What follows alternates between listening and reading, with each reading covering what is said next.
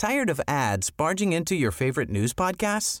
Good news. Ad-free listening is available on Amazon Music for all the music plus top podcasts included with your Prime membership. Stay up to date on everything newsworthy by downloading the Amazon Music app for free or go to amazon.com slash news ad free.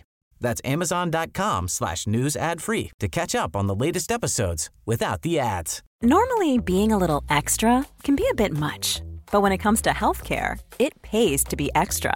And United Healthcare makes it easy with Health Protector Guard fixed indemnity insurance plans. Underwritten by Golden Rule Insurance Company, they supplement your primary plan, helping you manage out of pocket costs without the usual requirements and restrictions like deductibles and enrollment periods. So when it comes to covering your medical bills, you can feel good about being a little extra. Visit uh1.com to find the Health Protector Guard plan for you.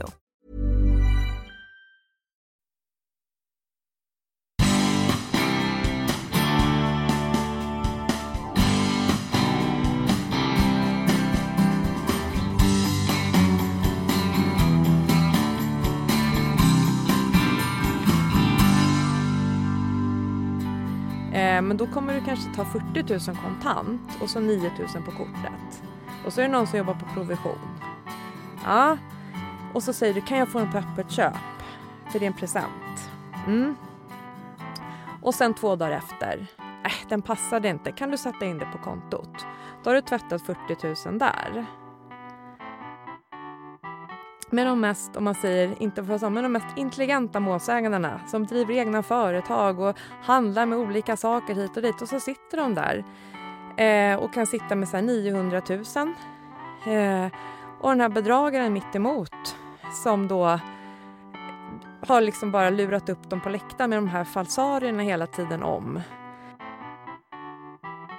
Och de var ju sådär, vad är det liksom, jag bara, men det här är allas lag liksom. Det här är vår, um, och då är det som att de så här, ja men igår, då såg jag en som eh, hade en pistol. Vad är det för brott?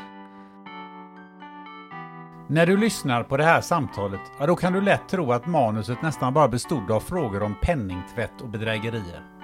Men ibland så kan inte jag låta bli att borra i ett ämne när svaren bara blir mer och mer intressanta allt eftersom. Och då springer tiden lätt iväg. Men vi pratade också om brott i nära relationer, att åka fem tunnelbanestationer och se en helt ny värld, kärleken till hunden, friheten att kunna springa klockan fyra på morgonen och det konstiga ordet skorsten.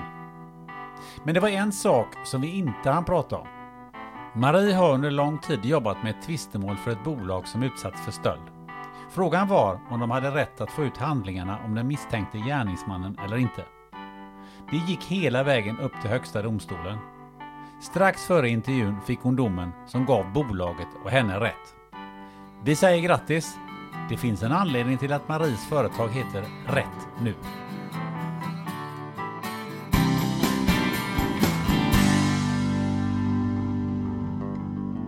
Välkommen till det här samtalet Marie Wallin. Tack så jättemycket. Du, det tog ett tag innan vi fick till det här. Tänkte säga det, jag skäms som en hund. Nej, det behöver du inte göra. Jo, Sist men- var, det, var det behövdes det tre elektriker för att fixa eh, huset Mm. i Dalarna, eller hur var det? Ja, i, i zinkgruvan. I Zinkgruvan Mm. Mm. i Dalarna, var det Nej, det är inte Dalarna alls. Det har du hittat på. så? Ja, jag hittar på det nu. Vadå zinkgruva? Ja, Berätta. nej, den heter det. Det är en liten ort i Aha. Närke. Där det finns ett, ett hus som jag älskar att vara i. Men det är de här små sakerna med el och med ibland att det ska grävas någonting och då är det saker och ting som faller ur och faller i och så kommer någon vindpust och då är någon elledning igen. Så det är mycket det här livet på landet eh, delarna som man får med på köpet. Varför det krävdes några elektriker Ja. till att fixa det? Ja. Det var inte bara en. Nej, och sen är det också att det blir ofta man som elektriker, nu ska jag bara hoppa in i den professionen, men att man kanske börjar med så här, instruktionsbok 1 och så märker man efter fyra timmar att nej. Och då är det nästa person och då är den upptagen och då går det ett dygn till. Och sen kommer man in i rotorsaken eh, och då blir det ytterligare delar i det. Och där hamnar man om man då sitter och ska försöka vara på två ställen samtidigt. Att nej, då måste man prioritera och då fick det vara att vara där. och fixa elledningarna. Mm, mm. Du, hörru du, eh, om man eh, tittar lite på din Instagram som Mm. jag har roat mig med. Mm. Det är mycket löpning och mycket hund. Ja. Vad Åh. betyder löpning och hund för dig? Allt. Och vet du, jag har också... Och det är det här som är ibland... Nu var det som att det bara öppnades en ventil när du sa det där, men jag har ju just en, en stor sorg just nu från min jätte, jätte, jätte bästa kompis som den 13 februari fick somna in. Och det var min border collie Chili och hon och jag sprang en mil varje morgon. Eh, och hon blev ju 16 och ett halvt. Och jag hade henne från det att hon var åtta. Eh, så hon och jag, på tal om hundar och löpning. Eh, så att hon ehm, väckte mig varje morgon tidigt och eh, visade ganska tydligt att nu ska vi ut och springa och jag är ju en löpare. Men att hon hittade det och, på tal om hundar och det här med kommunikation att nej, de kan inte prata och det är bara djur. Um, men den som har upplevt den här dynamiken med ett djur vet vad jag pratar om och de som inte har gjort det så tänker jag någon gång kanske ni får förmånen. Um, så att jag bor ju på Kungsholmen i Stockholm och vanliga tider på dygnet är det svårt att ha hund lös, hur lydig den än är, just för att av respekt för andra. Eh, hon var superlydig. Ehm, men det var någonstans som att hon visste att nej, men, riktigt tidigt på morgonen, det är då jag får vara lös. Så vi var ju uppe, och nu pratar vi jättetidigt, och sprang då vår mil. Vad menar du med jättetidigt? Fyra. Fyra? Ja. Går du upp så tidigt? Nej, men det var det här när hon... Och då var det att jag visste någonstans att hon spelar på det här. Jag är 16 år. och jag väcker dig nu för att jag vill ut och springa. Hur många 16... Det är, liksom, det är klart att hon inte tänkte så, för hon var en hund. Men det var som att hon ändå såg de delarna i att här kan jag ju faktiskt få lite nytta. Eh, och det är den här känslan av att jag visste att hon kan ju faktiskt dö imorgon. Eller hon kan få någonting med sina levervärden. Eh, så vi körde ju då.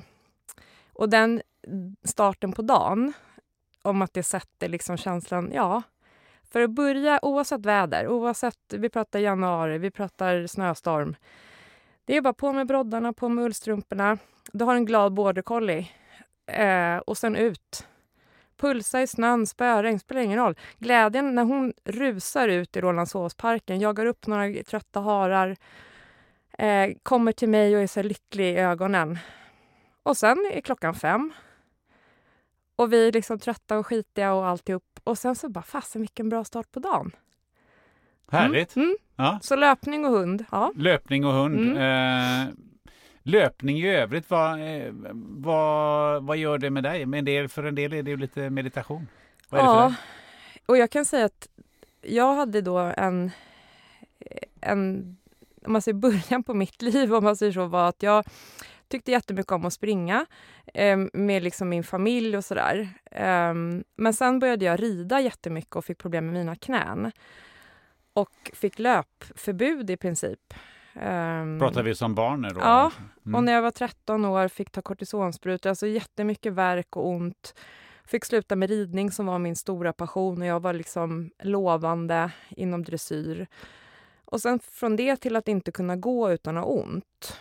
Um, och, och då var då hundarna kom in i mitt liv för då kunde jag ändå eh, träna med hund istället för att träna med häst. Men någonstans sen när jag började plugga juridik så var det att jag, eh, som många andra, då, började tokläsa mer än vad man har gjort tidigare. Man är väl lite pluggis kanske från början, men ännu mer. Jag gick till en läkare som sa till mig att jag tänker inte skriva ut några tabletter eller någonting, utan du ska ut och springa. Och han hade ingen aning om att jag liksom hade haft ont i mina knän jag, liksom, sen jag var 13 och sådär. Så jag sa löpning, det får inte jag för jag har ont i mina knän. Och då sa han så här, men fem kilometer i Hagaparken, det ska du kunna fixa. Och han sa det liksom inte bryskt eller någonting, utan det var verkligen så här välmening. För han sa första kilometern kommer säkert göra mer ont med spänningshuvudvärk och så, men sen kommer det släppa. Så någonstans där, den där läkaren som jag bara, åh tack, eh, fick ut mig i löpspåret och då var det så här fem kilometer, nej det skadade ju inte knäna. Men då såg jag precis vad det gjorde, för då försvann ju spänningshuvudvärken.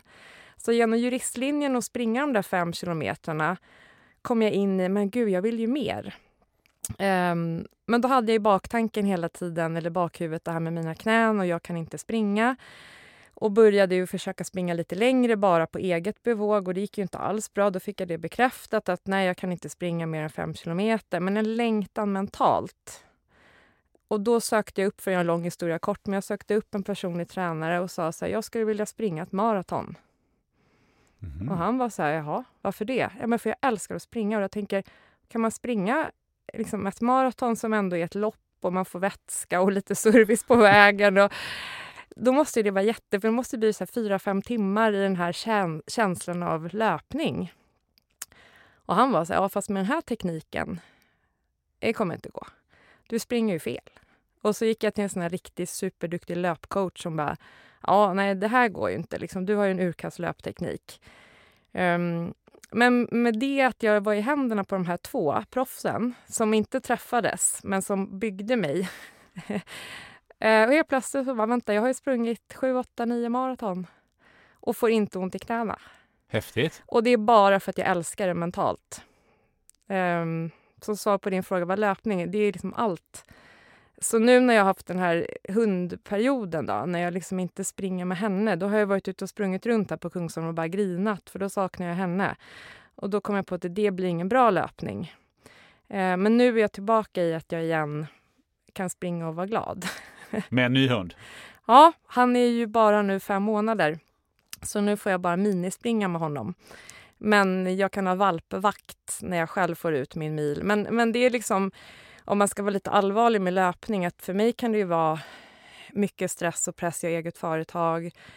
Eh, det är inte alltid lätt. Eh, de tankarna man kan ha på morgonen när man vaknar. Inte alltid så här, det där mejlet som jag fick igår och oh. Och sen är jag ute och springer och så kommer jag tillbaka och då har jag liksom rätt ut det där. Och då kan jag tackla det där som var jobbigt bara liksom en och en halv timme innan.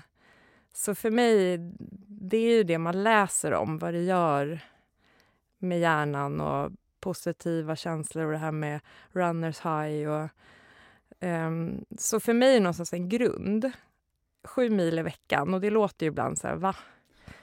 Men det som för mig är kanske någonting som någon annan har, men det är verkligen avkoppling. Eget företag sa du. Berätta mm. vad, vad du gör och vad du har gjort innan dess. Ja, Um, men jag har ju, som jag var inne på, jag läst jurist. Så jag är jurist, eller läst juristlinjen. Så jag är jurist och um, har jobbat i olika delar inom juridiken. Så jag har jobbat både i bolag, privat och i domstol, men även som åklagare och inom polisen. Så att det, den största delen av min yrke, som jag skulle säga identitet som jurist, så är det ändå liksom statligt och brott och straff och process. Och, um, men någonstans i det där... Um, och det var ju också sen när jag var... Det var ju att senaste jobben var ju i det statliga. Och det är väl det som blir det närmaste minnet i att jag tyckte att jag inte riktigt kunde få full potential i vad jag ville. Eh, och då kan jag ju säga att då, det kanske är det som är att vara i myndighet. För att där är vi ju i någon form av form. Hade jag haft mina senaste år inom det privata så kanske inte drivkraften att starta eget hade varit så stort. Det är bara min egen tanke om varför jag tyckte att det skavde med att vara anställd. För det var att nej men jag vill nog mer än vad jag kan få ut av att vara inom Åklagarmyndigheten eller Polismyndigheten. Så då så var det mer i början som en tanke att jag var lite trött på att man inte använde det som fanns i lagstiftningen heller utan att det var mycket kring att nya utredningar eller vi ska göra om det där, vi måste granska det där, vi måste ha en workshop först. Och så var jag så här, fast det där har vi redan... Och då var det så att jag bara, vad vill jag? Jag vill att det ska bli rätt nu med det som finns nu. Och då startade min i början enskilda firma Rätt nu som sedermera blev ett aktiebolag och som nu är det som jag bara jobbar med. så att det, det var någon i, i någon liten sån här irritation och så skapade jag namnet och tänkte väl inte så mycket kring att det skulle bli det jag sitter med nu som heltids um, sysselsättning kanske. Så det var, då kanske jag hade tänkt nu att jag kanske hade haft någon sån här Marie Wallin Consulting AB eller något. Men Rätt Nu AB grundar sig i att jag vill att det ska bli rätt nu. Um, men min huvuddel i mitt företag det är ju att jag får förmånen att utbilda i de här frågorna, både inom Polismyndigheten men även privat. Hjälpa till, om man säger så, med hur, hur man liksom um, både mot penningtvätt och brott i nära relationer, um, brottsutsatta företagare, så att jag också skriver böcker om det. Eh, det här med penningtvätt är, mm. är ju intressant. Eh, de andra grejerna är också intressanta. Vi mm, kommer säkert ja, in på nej, dem också. Det... Men just penningtvätt eh, är, är någonting som jag jag har funderat på en del. För jag är ju så långt därifrån som, jag, som man kan vara så jag fattar inte hur det här går till. Nej. Alltså om vi, om vi börjar med bara förklara uttrycket penningtvätt. Vad är det för någonting egentligen? Ja, och det där är jättebra. Jag brukar faktiskt ha den där Eh, det är som att du har varit med på en av mina föreläsningar. För jag brukar ha så här penningtvätt egentligen. Eh, för väldigt mycket när jag tar del av vad man skriver så beskriver man, definierar penningtvätt är och så har man så tre steg. Att det är liksom någon form av svarta eh, pengar som kommer från, som sen ska då in i det vanliga systemet på olika sätt. Att det sker genom olika så här skiktningar, till exempel att man skickar runt pengar och så integrerar man det i den vita liksom, världen. Um, och det är liksom ett sätt att beskriva att ja, det är liksom brottsvinster som du inte kan liksom, eh, lite som du begår brott och så har du liksom åtta miljoner i en Adidas-påse. Ja men typ, jag har rånat ja, en värdetransport. Ja, och det är så här, vad kan du göra med den? Ja. Bara, bara, men, ja. men det, det, det, mm. låt oss gå ja. dit ner ja. Till, till, För det, det, är lite sådär någonstans som, som åtminstone jag tror att det är många andra måste liksom förstå. Okej, okay. Eh, säg så här att nu, nu är jag en, en brottsling, mm. säger vi då va? Mm. Och så har jag, eh, ja men jag har eh, pressat någon på pengar eller jag har, eh, jag har rånat en värdetransport eller det kanske mm. man inte gör det längre. Men, Nej, men, men, Ja, men jag har en, vet du, en ryggsäck full med cash. Mm. För det är cash det handlar om mm. eh, i första hand, antar jag. Jo men det, det är också så här att det blir ju mer och mer man säger ovanligt med kontanter ja. och då använder ju de också mindre av kontanter, men ja. det är fortfarande väldigt mycket kontanter som okay. Eh, jag har cash omsätts. nu då va? Så det, det, 8 det är högst eh, sannolikt ja. att det skulle va, kunna va, vara... och de kan ju inte bara gå in till banken med att sätta in, för det, det, är så långt fattar jag också mm. att det, det blir problematiskt. Jag får konstiga frågor. Eh, då, vad, vad, vad, gör, vad gör jag då om du liksom är en eh, penningtvättskonsult till mig? Då, mm. som, vad ska jag göra av dem? Nej, men då, då är det ju där att försöka tänka så här, kan du använda andra personer eh, som inte är så självmarkerande som du, om man får frågor, som skulle då kunna ha en legitim anledning till att ha kontanter i Vilka något sammanhang. Ja, men och det är då du hittar i nätverk. Det är det här som är lite intressant med att det inte alltid behöver vara så där som man beskriver penningtvätt, just att det är en stor summa kontanter på en parkeringsplats, utan eh, det kan vara små summor som man portionerar ut på olika sätt det är så här, om, om jag står i en butik och någon kommer med, med 5 000 och jag tycker att det verkar konstigt och jag inser att det där kan vara konstigt, då är det penningtvätt i det straffrättsliga. Men det, men det som är, det är att det är väldigt få som vet om det som hanterar kontanter till exempel i en butik. Så det du kan göra eh, om antingen du har ett bankkonto eller någon du känner har ett bankkonto som du eh, gör din brottsplan ihop med. Då kan man ta av de här, det tar ju lite tid och det kräver lite omsorg, men då portionerar du ut. Så av dina miljoner där så tar du kanske 40 000 och så går du till någon och säger så här, men du, eh, börja med kortet. Nej fasen det krånglar, ja men det är ju söndag. Men du, skulle du kunna, för att det är lite viktigt nu att jag får och så kan det vara en väska som kostar 49 000 och då kanske det inte är så konstigt att du skulle du kunna köpa den på ditt kort. Eh, men då kommer du kanske ta 40 000 kontant och så 9 000 på kortet. Och så är det någon som jobbar på provision. Ja. Och så säger du, kan jag få den på öppet köp? För det är en present. Mm. Och sen två dagar efter, äh, den passade inte, kan du sätta in det på kontot? Då har du tvättat 40 000 där. Så det är bara liksom ett sätt i förhållande till att komma under radarn, för du går inte till banken för du vet att de kommer ställa frågor, men då på det sättet kan du liksom använda eller köpa någonting annat som är lite dyrt på öppet köp eller någon kreditgivning som inte är så nogräknad. Har du bolag så kan du genom bolaget hitta på en faktura Så det är, egentligen, det är därför jag med penningtvätt, att det handlar egentligen om hur kreativ du är med dina pengar. Och därför är det väldigt svårt för mig att säga det är det här som är penningtvätt och det är det här som du ska bara titta på. Eh, men självklart är det självmarkerande om någon kommer in med en Adidas-bag med kontanter. Men ofta är det inte riktigt där. Men däremot kan de ju använda dem i sina led där man arbetar med kontanter. Så du kan ju köpa vapen, du kan köpa knark, du kan ju köpa människor om vi pratar eh, verklighet för kontanter. För där jobbar man ju med kontanter. Det blir som en gammaldags byteshandel. Alltså jag, jag kan mm. också kanske gå och köpa en bil kontant. Det har man väl fortfarande? Det händer väl fortfarande? Det händer och vi har ju också i, i sådana sammanhang just nu för att prata brott och straff eh, en bil, alltså också så här, ett åtal nu som är väckt mot en bilhandlare där en åklagare tycker att en typ av hantering där är, är märklig på det sättet att den tycker att det är tillräckligt för att det ska vara straffbart.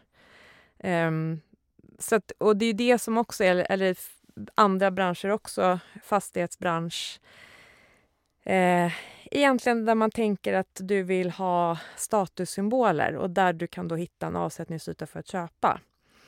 Och sen ska vi inte vara så naiva och tro att bara för att man jobbar på bank eller där eller där så har man ingenting med det här att göra. För att vi har ju idag också, om man säger rent konkreta personer som sitter där i de här organisationernas eh, ärenden. Eh, så vi, det är ju den typen också av verksamheter som pågår i Sverige som är jättesvår att upptäcka för då är det någon inifrån. Ja, inne på banken menar du? Ja, eller på någon annan viktig institution ihop med att du vill köpa en bostad eller du vill eh, omsätta pengar. Och då är det alltid sen när du väl har köpt bilen eller bostaden och den försäljningen sen, den blir ju vit. Eh, så då har ju liksom, så det är därför jag menar med penningtvätt är det egentligen att det handlar egentligen om hur kreativa är de personer som vill tvätta pengarna. Och sen att de också använder, eh, det kan vi ju också se, unga personer till att gå ärenden med knark och annat. Och då får de ju lite pengar av det. Så du kan även använda dina, eh, dina kontanter till lockbeten. På tal om varför vi har så många som vill bli en del av kriminella gäng. Ja, du får 5 000 för att du håller någonting eller du får 10 000 för att du gör någonting annat. Eh, och de pengarna blir verkligen hårdvaluta. Du kanske inte som 12-åring kan göra så mycket mer om egentligen, men du fick ändå liksom 15 000 i handen. Det är ingenting du får av mamma och pappa eller någon annan. Och då blir ju det här, liksom, som jag ser också, en väldigt enkel sak för de som inte har så långt tänk kring vad man ska bli när man blir stor. Um, så därför, just kring penningtvätt och drivkrafter kring det, att det är ju mer än bara att du visar upp en fasad som många ju gör med kapitalvaror, bilen, var du bor, den här kepsen. Men att du också använder de där pengarna för att locka in personer till någonting. Um, och så länge det där får pågå så menar jag att vi kommer ha ett ständigt inflöde till att välja det kriminella. Uh, för så länge det där är ett alternativ uh, så är det ett alternativ. Sen kan ju en 12-åring eller 8-åring såklart säga nej, jag vill inte göra det. Jag vill istället sätta mig och plugga matte ikväll. Ja, men om man inte har riktigt det lika starkt. Um, så jag ser att samhället har ett jätteansvar i att se till att det där inte finns. För men, att skydda barnen. Liksom. Men om man säger så här att då, då betyder det att då, då ska inte cash finnas överhuvudtaget då? Eller för jag menar det där med att, att du langar 15 000 till en tonåring, det, det, det kan du liksom göra ändå. Eh, om du inte förbjuder kontanter. Mm. Eller, liksom, eller hur ska du stoppa det? Nej men jag tänker att allting handlar ju egentligen om att syftet med innehavet. Du får ju ha hur mycket kontanter som helst om du bara kan förklara varför du har dem. Det är inget olagligt eller kriminellt att ha pengar eller en fin bil. Men det är när de hamnar i de här sammanhangen där de inte är rena eh, som är direkt, eh, men som jag ser destruktiva i förhållande till varför Eh, liksom, för, för mig handlar det inte om att förbjuda kontanterna, för då hittar vi något annat. Det är liksom också det här med att nu ska 12-åringar tydligen bli kriminella, men då kommer vi ha 8-åringar istället, för det är inte det som är problemet. Problemet är att vi liksom har ett sätt idag där du ganska enkelt eh, kan se kriminalitet som ett val. Och det är det som jag menar att de här eh, kontanterna i det blir ett vapen eller ett verktyg. Mm. Eh, så det, det kan lika gärna vara att det är det behöver inte vara pengarna i sig, utan det kan ju också vara så här, men du får den här Louis Vuitton-kepsen eller du får den här iPhonen eller du får den här guldklockan. Utan det är mer symbolen av att det blir en enkel väg till någonting som är eh, liksom felförtjänat. Men hur, hur mycket används eh, till exempel kasinon och spelbolag och sådana här, den typen av verksamhet eh, för att tvätta pengar? Ja, så eftersom att och det är det här som alltid låter så otroligt, det är ett mörkertal, men det är ju verkligen det. Vi har egentligen ingen aning. De som sätter siffror på det här, då undrar jag alltid, var får de dem ifrån? För att det enda vi vet är ju att vi inte vet. Men har så vi någon aning då? Nej, men vi kan väl bara se så här fällande domar på liksom när vi vet att vi har kunnat förverka pengar eller se att det här är utbyte av brott eller brottsvinster. Men det är ju superlite i förhållande till eh, hur vi kan se att det är en skev konkurrens i många sammanhang också. Vissa bolag på vissa marknader där man säger så här, här brukar man gå med ungefär 1-2 procents, för vi har så svå, små marginaler, så kommer någon in och går med 10 procents vinst och tar bort de där som gör som de ska. Eh, men det blir inte rapporterat utan det blir så företag som går i konkurs. Men hur då? Eller hur, kan någon plötsligt gå med 10% vinst? Därför eller? att du fejkar saker, därför att du ställer ut fakturer som inte stämmer, för att du har arbetskraft som inte är på riktigt, som du inte betalar för som du ska. Eh, så det är, liksom, det är så många delar i det här när vi pratar ett hållbart samhälle. Många tänker ju bara på källsortering. Och nu kanske jag är lite väl hård, men ibland kan jag bli lite trött när man pratar om finansiell hållbarhet. Vi tittar på de här målen som man har satt upp i en agenda så finns det ett mål 16.4 som handlar om finansiella flöden. Stoppa det här. Um, så jag är också så här, om man tänker med företagsledning och jobba hållbart. Ja, men jobba hållbart mot att inte hålla på med penningtvätt. Um, Hur stort problem är det? Nej, men jag, jag, skulle bara säga att eh, så länge vi har eh, någonstans här, det vi, det vi har nu Eh, då får man titta varför har vi det? Varför har vi sån kriminalitet? Och då är det så här, för att de eh, tjänar ju på det. Och då kan man se så här, varför tjänar de på det? Jo, för att då är det uppenbarligen lukrativt att vara här. Och då kan jag bara säga, det speglar bara liksom den utveckling vi har i samhället och med det blir mitt svar att jag har ingen aning om siffror. Men jag kan bara säga att varför är man här? Ja, varför är man inte här? Eh, och då kan jag ju bara tycka att den, den plikten alla har på ett eller annat sätt, det är att försöka se vad kan jag, och det är därför det här med rätt nu, vad kan jag göra i min för att försöka vara en del i att stoppa att de här åttaåringarna ens får en möjlighet och ett val att bli kriminella. Och då är det min liksom, övertygelse om att ta bort det som driver dem. Eh, och det som inte är liksom lagligt förtjänat, det ska inte finnas i de här personernas ägo. Så man ska inte se en Porsche eller en Lamborghini eller en Rolex-klocka eller någonting eh, och, och veta att nej, men det där kan jag genom att göra det där och det där nå på fem år. För i den vanliga världen så tar inte det fem år om du inte liksom har fått det serverat för att du är i en jätterik familj. Um, Men hur många är omedvetna att de är en del i penningtvätt? Eh, eh, för eh, jag bara tänker det kokar ner lite grann till, till eh, när, när jag eh, ska skicka 100 euro utomlands för någon mm, faktura mm. så måste jag ju redovisa vad är det för fakturanummer och alltså till banken mm, och, och massa mm. sådana grejer. Jag bara tänker liksom, vänta lite nu jag är en vanlig människa, jag skickar 100 euro till Tyskland. Mm. Alltså varför ska du veta allt det här? Mm. Det blir det som så här, eh, eller man, eh, man ska massa reda på massa saker om mitt bolag. Jag omsätter ju, alltså det är så lite så att eh, varför är det intressant? Då blir man så här, ja men ska de kolla mig? Men sen hör man okej, okay, de här åker omkring med sina Porsche eller man mm. gör penningtvättsaffärer i, i Litauen eller vad det är för någonting. Så det blir lite, ibland har jag känslan att det blir så här, elef- vad heter det, sila myggor och elefanter. Mm, mm. Jo, och det är därför det är viktigt att se att vad är det för krav man ställer på vissa typer av transaktioner. Och det är ju så här, den där situationen som du gör, men den gör ju inte så många som ska tvätta pengar. För att de vet ju att det är system, utan man hittar ju andra sätt att göra det på. Um, men liksom att, att få frågor kring varför du ska skicka till Tyskland, det kan ju vara likadant som du gör en, en faktura till Arboga. Eh, så det är liksom, så att någonstans i det här systemet så är det att vissa saker blir ju mer att man checkar av. Ja, det är den, det beloppet, det är en utländsk valuta och det är till utlandet. Då måste vi ställa de här frågorna. Eh, nyttan med det, oklart. Eh, och det är därför jag menar det här med penningtvätt, att det går liksom egentligen inte och, och en del som pratar om att vi ska AI nu, att man ska bygga in ja, men liksom penningtvättsvärlden och sen kunna monitorera det utan att det är någon som faktiskt granskar det manuellt. Och jag kan också tycka att det är jättebra med vissa saker med transaktionsmonitorering som sker digitalt, att man ser så här, typiska fallen är de här och så kanske man sållar av lite.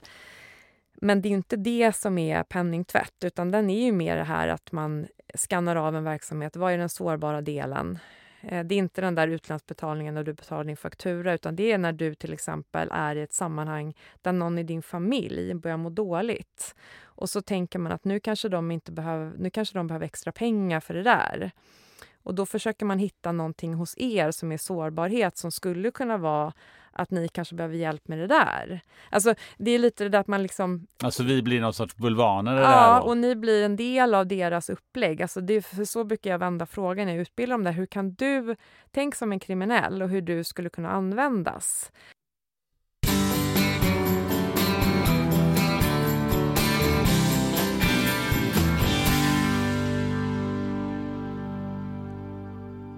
Väntar du, är det någon i din närhet barn Ja, då kanske ni har funderat på om det finns en sannolikhet att fostret har en kromosomavvikelse. Porrens sponsor Life Genomics erbjuder Harmony NIPT, ett genetiskt fostertest med väldigt hög precision för att upptäcka de vanligaste kromosomavvikelserna. NIPT görs på ett enkelt blodprov från mamman som utförs på labbet i Göteborg. Gå in på hemsidan fostertest.se och läs mer. På fostertest.se så hittar du också din närmaste vårdgivare som erbjuder NIPT-test. Life Genomics erbjuder även andra tester som covid-19 PCR inför exempelvis din resa eller andra möten. Dessutom erbjuder Life Genomics ett kvantitativt antikroppstest för covid-19 som påvisar aktuell immunstatus. Mer information hittar du på lifegenomics.se. Tack Life Genomics!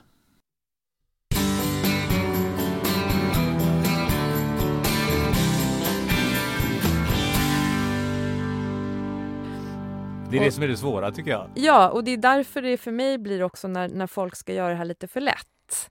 Att gör de här åtta stegen, sen är du klar. Eller tänk så där. Um, eller det är de där beloppsgränserna. Nej, det funkar inte så, för penningtvätten kan vara på 8000 och så görs den liksom 100 vid 100 tidpunkter samtidigt. Då har vi 100 gånger 8000.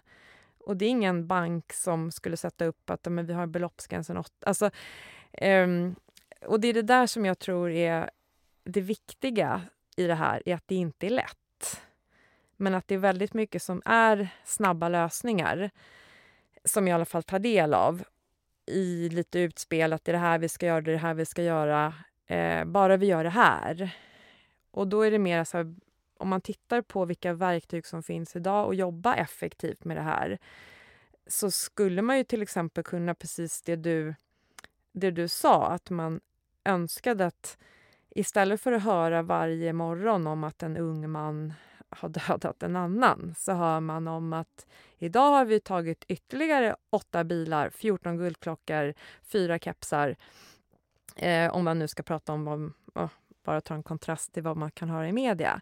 Tänk om det istället vore så man jobbade i ett hel, eh, alltså helnationellt uthålligt arbete i varenda del i Sverige. Och då är det inte bara polis och åklagare utan det är liksom om alla tänkte så här, men vänta, var kommer de här pengarna ifrån? Ehm, när man säljer sin vattenskoter, eller sin bil, eller sin båt, eller sin bostadsrätt, eller sin klocka, eller sin... vad det nu må vara. Ehm, men så länge man tänker så här, nej men jag fick en bra affär nu och det är ingen som kommer kolla det här. Um, men eh, då kan mm. man ju ta det konkreta exemplet. Om jag nu har en, eh, ja men eh, säg en eh, klocka eller en, mm. en, bil. Det behöver inte vara en superfin bil. Det kan ju vara en bil som inte kostar 300 000. Det var det jag vet någon kommer med mm. cash i 300 000. Men kommer de med 30 000 kanske man inte blir så himla mm. misstänksam. Eh, men om jag nu säljer min bil eller någonting för 30 000 spänn så får jag det i cash. Mm. Hur tycker du jag ska göra i så fall? Om jag, jag kan ju tycka liksom, jag fick 30 000, det är inget konstigt. Jag har sålt många bilar för cash. Alltså jag har fått mycket mer än 30 000 cash. För, för mm. sålde man bilar mm. cash. Det mm. var bara så. Mm. Eh, idag gör man inte riktigt på samma sätt. Men, men det är fortfarande 30 000 är fortfarande ingen jättesumma.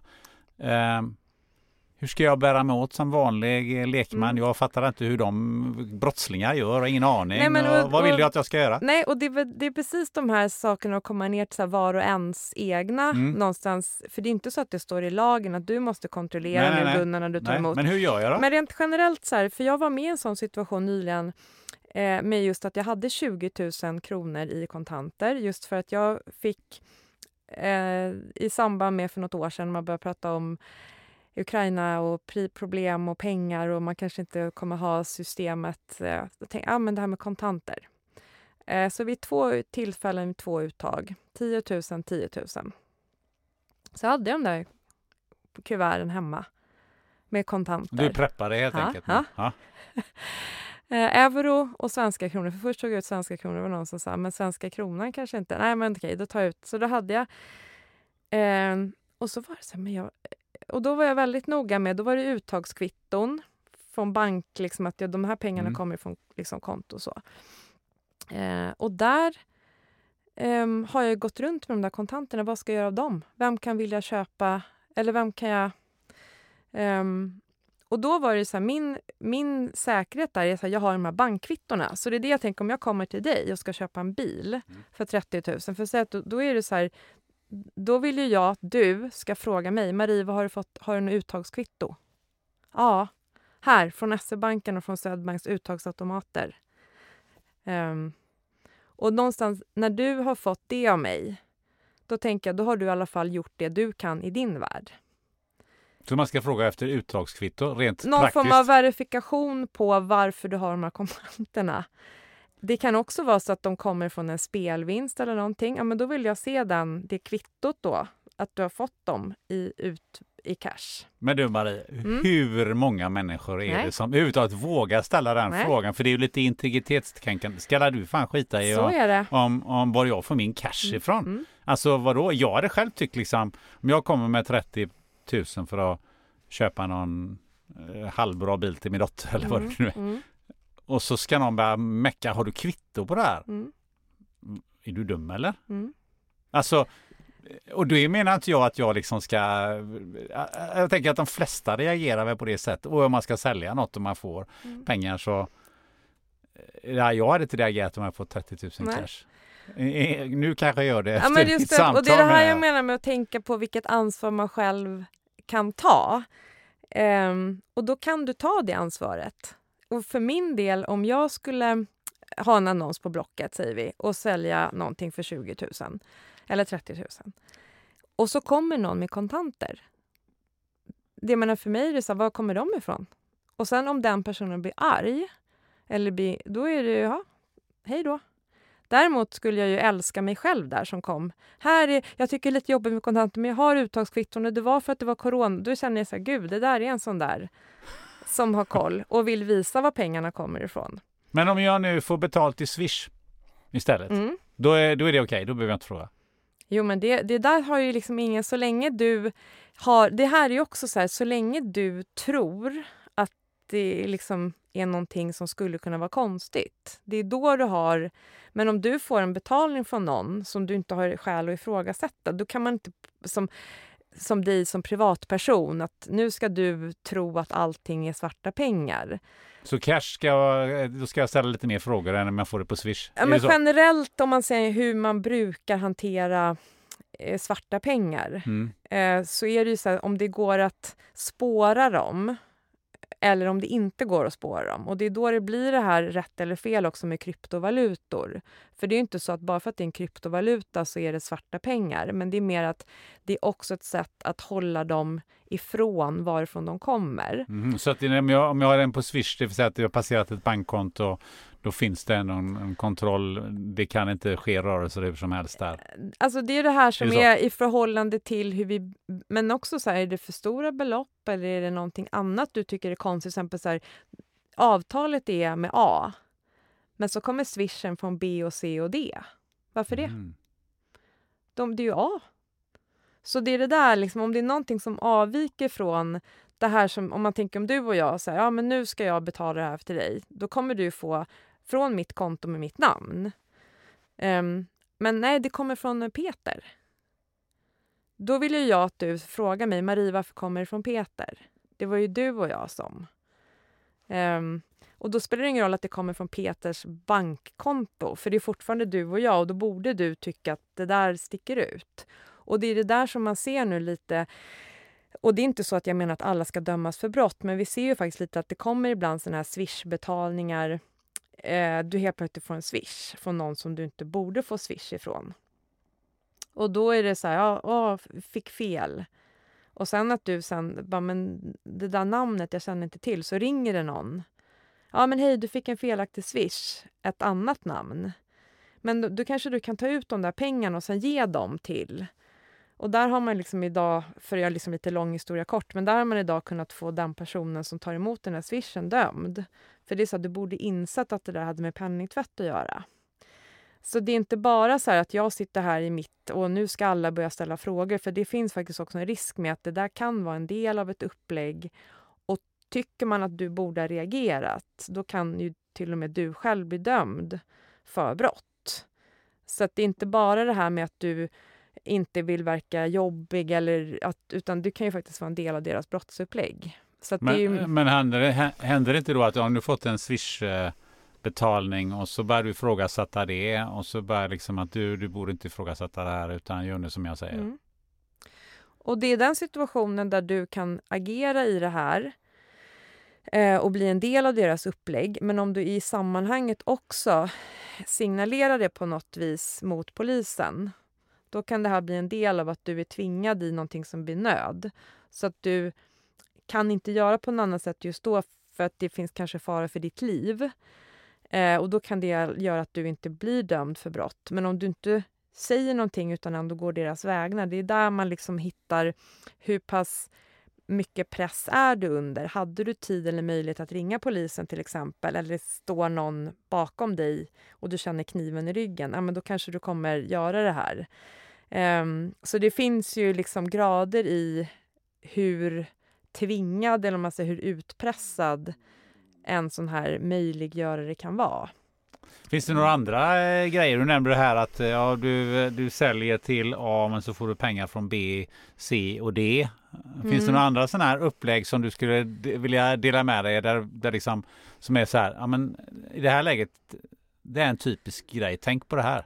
Nej, men det är väl lite där, om, du, om det är någonting som är oklart med ett upplägg. Liksom med att till exempel om du gör en betal eller ska få pengar eller någonting och så ska man betala i, i olika typer av valutor.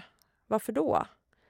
Och så kanske du får svar på det. Men det är lite det här om det är någonting som avviker ifrån eller ni har ett upplägg och sen helt plötsligt så här, eh, kommer in 100 000 kronor mer än vad det skulle. Ja, jag betalade in fel, men kan du föra över den där resterande, för det var egentligen till min mamma. Och så får du ett annat konto som du ska föra över det här. Och det här kan ju vara helt om man säger du ska sälja din soffa på Blocket. Och sen kom, nu säger jag Blocket igen, Tradera, det kan vara vilken sajt Ja, ja. som helst. Men, och sen är det bara någon som råkar göra en för stor inbetalning. Och så kan väl du betala. Alltså, det är allt det där som om, om du märker lite så här, varför då? Alltså så är det egentligen så här, ordet oklart. Om det är något som är oklart i upplägget eller oklart varifrån eller varför eller hur och du inte får liksom uträttat i din fråga, utan du får bara fler frågor. Då skulle jag vara så här, då kan du vara en del av penningtvätt. Och då säger du bara droppa affären? Då ska du säga så här utifrån eh, ett samhällsperspektiv så ska du bara veta om att om du fortfarande kör transaktionen så kan du vara en del av det här vidriga som vi inte vill vara en del av. Upptäcktsrisken där är säkert noll och det är därför jag pratar om mörkertal. För hur mycket av sånt här pågår inte. Um, men om du tänker lite större, att om du gör det lite svårare för dem där, du stör dem. Eller du till och med går så långt att du gör en polisanmälan på det. Det är då vi har en möjlighet att på riktigt jobba mot det. Um, men då får man också ha så här, konsekvenstänket att om du gör en polisanmälan mot den där personen, det kan också vara farligt. Um, så, så det är inte det att man säger att alla ska polisanmäla och alla, för det, vi har inte det samhället, det är för naivt att säga det. Men det jag kan säga i alla fall, om du kan, backa ur det där på ett snyggt sätt. Eh, och gör det kanske inte direkt heller sådär, ja ah, men du, då har det här med penningtvätt att göra, utan snarare kanske, men du vänta, jag måste nog tänka ett varv till. Så att inte du blir utsatt. Eh, för vi ska inte heller liksom skoja bort krafterna i att de vill tvätta sina pengar. och då störde du ju dem där. Eh, så det, det, är liksom, det kan verka lite när man tar exempel om små summor i någon soffa, i ett soffaköp. Men man ska inte underskatta deras möjlighet att nosa upp personer som då man också, det här med bedrägerier, hur man en bil som har legat ute jättelänge så helt plötsligt så, så, så nej men jag kan betala 5 000 mer. För den här har jag sökt efter. Jaha, så blir man lite så här, vad konstigt, den har ju gått ner i pris. För jag har jobbat mycket med bedragare också. Men vad, gör, vad, vad, vad händer då menar du? Nu Nej men och då är det så då blir du lite smickrad. Någon vill ju köpa min gamla Volvo för 5 000 mer. Mm. Det är ingen annan som ens, den har legat här nu, den går ju ner i pris. Och då är det här, är det lite för bra, då är det inte på riktigt. Men du blir lite smickrad och så, ja, för den där karossen, och du bara, ja, jag ja, vet egentligen. Ja, du har gått ut för lågt för bilhandlarna. Mm. Och sen så går du in i det där, får förtroende. Eh, och sen så finns det inte riktigt möjligheter då, eh, du kör över med ägarkontrakt och allt. För betalningen sen kommer inte in. Ja, du får inte pengar med Nej, det. får inte pengar. Men du ska inte släppa bilen förrän du fått pengar? Nej, men det här sker ju för att det här är väldigt manipulativa människor. Hur då? Det var knas med banken där bara, men att men jag håller på med en bilaffär i Norrland så bara jag får loss pengarna därifrån så, så får du och då lägger jag på lite extra på din. Ja. Bara jag får bilen nu ja. så att säga? Eh, och så löser vi det, så skriver man över och sen så blir det eh, och den här personen har du kontakt med, en smsar ju, han visade ju lägg eller hon. Eh, det var inget konstigt med det här, trevlig och glad. Och sen så går det en vecka till, fortfarande kontakt och du vet i den här bilen i Norrland, du kan se på den sidan och det verkar inget konstigt. Ehm, och sen du, vänta. Jag måste få loss den där bilen i Norrland, men då skulle jag behöva 40 000 till. Men om du chippar in de 40 000, då delar vi på vinsten där. För den kommer bli. Och då blir du lite så här, jag har inte fått de där 50, men om jag bara 40, jo men jag har ju 40. Ah, ja, men du får, då, för du, då hör du dig själv för över 40 Fast du fortfarande inte har fått de där 50, men det är för att du ska få 50, 40 plus ytterligare från den här andra bilen. Så här och sen så sitter du sen och sen så är det en till bil och sen har du, då har du redan investerat i de här. Så om du inte ger de där extra 20 till den här bilen i Skåne. Um, och där är det också de här spiralerna när man ibland säger hur fasen kunde den här intelligenta människan hamna i det här? Ja, det kan jag undra då. Mm. Och där kan jag ju sitta då som har varit åklagare i bedrägerimål med de mest, om man säger, inte för men de mest intelligenta målsägandena som driver egna företag och handlar med olika saker hit och dit. Och så sitter de där eh, och kan sitta med så 900 000. Eh, och den här bedragaren mitt emot som då har liksom bara lurat upp dem på läktaren med de här falsarierna hela tiden om. Och det är också det här, hur ska vi förebygga det där? Ja, men du börjar undra, det, alltså, ja. det, det, när jag hör det här så blir jag fascinerad. Och det liksom innanför. Ja, man, liksom, alltså, mm. alltså, man bara tänker så här, det, det, det skulle aldrig hända. Alltså, det ska, vadå? vadå 40 000 till? Då ska jag ju bara tänka att mm. nu, nu, nu, är, nu är det ju någonting som är kriminellt. Alltså, det, men, men du menar mm. att folk blir ja. lurade på det sättet? Ja, och det här är bara ett i mängden. Eh, och det är därför jag menar med att det är väldigt svårt att säga hur kommer vi åt den här brottsligheten eller hur ska vi, för att de här personerna, och det är därför jag menar också med penningtvätt, om de vill tvätta pengar och har den drivkraften, då kommer de på något vis göra det om vi inte hela tiden stör och stör och stör och ställer frågor eller pratar om det. För många av de här om man säger bedrägerimålsägandena jag har, för jag vill inte kalla dem offer, för det handlar ju liksom om människor som, som är någonstans har en tro på att det du säger stämmer. Eh, så det är egentligen de bästa av människor. Men sen kommer den här nej, mag, magkänslan. Och den kan vi inte riktigt... Det finns liksom inget evidens och det finns inga fakta. Det är en magkänsla. Och då är det väldigt jobbigt för dem att sen inse... Mm, och då pratar man inte om det. Och det är då man tar det ytterligare banklånet eller då man går till någon, tar ett sånt här eh, kortlån, swishlån, sms-lån, eh, kan teckna in någon kapitalförsäkring, någons livförsäkring. Alltså det finns alla möjligheter för att inte prata om det här. Mm, för det blir skambelagt då. Man blir blåst, om man blir blåst ja. på de där först om 50 och sen om 40. Ja. Och, så vet och sen man 20 för den där bilen i Skåne. Ja. Så är man inne där att man, det ska man inte berätta för någon. Ja. För man är så jävla dum. Och sen någonstans kommer det fram till, för inte sällan är det någon som är gift med någon. Och då kommer det fram till mannen eller frun. Eh, och någonstans där brakar saker och ting ihop. Och sen så sitter man där i domstol med dem. Eh, som någonstans så ska uppfattas som korkade, hur kunde de göra det där? Det är väl ingen vettig människa som... Eh, men det är det här, man bryter ner de bedragarnas och även penningtvättarnas sätt att manipulera för att nå sina syften och drivkrafter. Och där är ju de beredda att göra vad som helst. Och så ser de en ingång och så blir du lite extra sårbar för man har en hållhake. Så det är därför jag menar det här med Hållhaken här bygger de ju upp genom att de börjar med att smickra dig för din bil. och sen sätter det igång. Eller så ser de att vänta, det här företaget just nu, um, de är ju i fjällen, för det har alla lagt ut på LinkedIn. Men då sitter säkert någon hemma i Stockholm och bevakar. Och så Det är då man kan ringa de här samtalen där man ringer att man säger att man är vd eller man skickar ett mejl. Hej, skulle inte du kunna skicka över styrelseprotokollen nu? Vi sitter ju här uppe i Åre och har vår konferens. Alltså, det är liksom sättet som de hittar en hållhake på hur vi skulle kunna vara i den här organisationen just nu. Eller just det, kvällstid eller på, eh, i juli. Um, så det är därför det är väldigt svårt att säga liksom, när man ska säga hur man kan eh, se igenom en penningtvätt eller bedragare. För det kan vara liksom, de mest smarta personerna eller de mest liksom, eh, säkerhetsmedvetna. Men sen är det de här svaga länkarna. Och de är jätteduktiga på att hitta dem. Normally, being a little extra might be a bit much, but not when it comes to healthcare. That's why United Healthcare's Health Protector Guard fixed indemnity insurance plans, underwritten by Golden Rule Insurance Company, supplement your primary plan so you manage out of pocket costs. Learn more at uh1.com. Tired of ads barging into your favorite news podcasts? Good news ad free listening is available on Amazon Music for all the music plus top podcasts included with your Prime membership.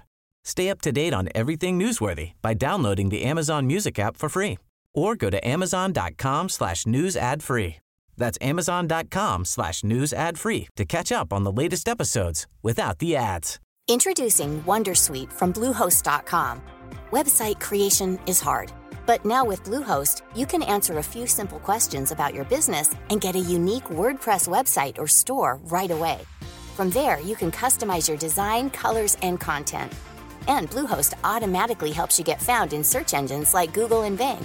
From step-by-step guidance to suggested plugins, Bluehost makes WordPress wonderful for everyone. Go to bluehost.com/wondersuite. Men det känns som att, eh, om vi är inne på bedrägerier, det är, det är ganska intressant för man får ju ett och annat mejl. Mm. Eh, som ju är dels, några är liksom vad man tänker, ja, men eh, hallå, är ni dumma i huvudet eller? Mm. Alltså, det är felstavningar och det är massa mm. såna här mm. grejer. Då. Uppenbart. Uh, uppenbart. Mm. Uh, men en del grejer är ju faktiskt sådär, jaha, okej, okay, har jag beställt den, har jag beställt något där mm. eller har jag inte gjort det? Eller är det från banken eller är det inte från banken? Eller är det någon som ringer? Uh, så det känns som att det här med bilen som du berättar om mm. det, det, det, det förekommer ju uppenbarligen. men det känns som att det är väldigt mycket enklare och skickar mail till Mm. 10 000 personer. Alltså det är tre som fastnar i det nätet och så börjar man nysta där. Och då behöver man inte göra jättemycket. Man Nej. behöver inte exponera sig, man behöver inte åka ut, man behöver inte kolla på någon bil, man behöver inte, man behöver inte ljuga om någon bil i Norrland. Utan man kan ju bara, får man fast dem så, så Mm. har man ju gjort, ganska enkelt gjort en affär inom Mm, citationstecken. Och det där är ju en del av det som vi pratar med penningtvätt också, med unga kriminella. Alltså allting eh, där det liksom är enklast att... Eh, och vissa håller ju fortfarande på med mer kanske här med så traditionella med köp och säljsajter och sånt. Men väldigt mycket är ju det du är inne på också. Eh, för utväxlingen i antalet jämfört med att man sitter och skrapar en lott eller något. Alltså, eh, eller ska behöva bygga bolag och gå den långa vägen och skapa en utbildning för att få inkomst.